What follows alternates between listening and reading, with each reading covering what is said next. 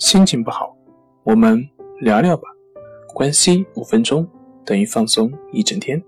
大家好，我是心理咨询师杨辉，欢迎关注我们的微信公众账号“重塑心灵心理康复中心”，也可以添加微信 “su 零一一二三四五六七八九”了解抑郁的解决办法。今天要分享的作品是。抑郁症患者如何面对命运的不公？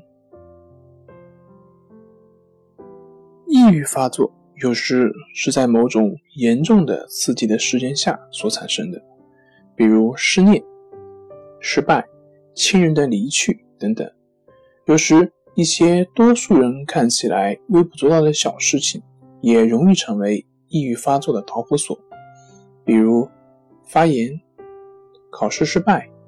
被批评、被轻视等等，刺激事件仅仅是作为一个导火索，它会按动我们内心中脆弱的地方。当我们责怪一些既往的事件让自己患有抑郁的时候，我们需要反思：为何这块石头绊倒了我们，而没有绊倒别人？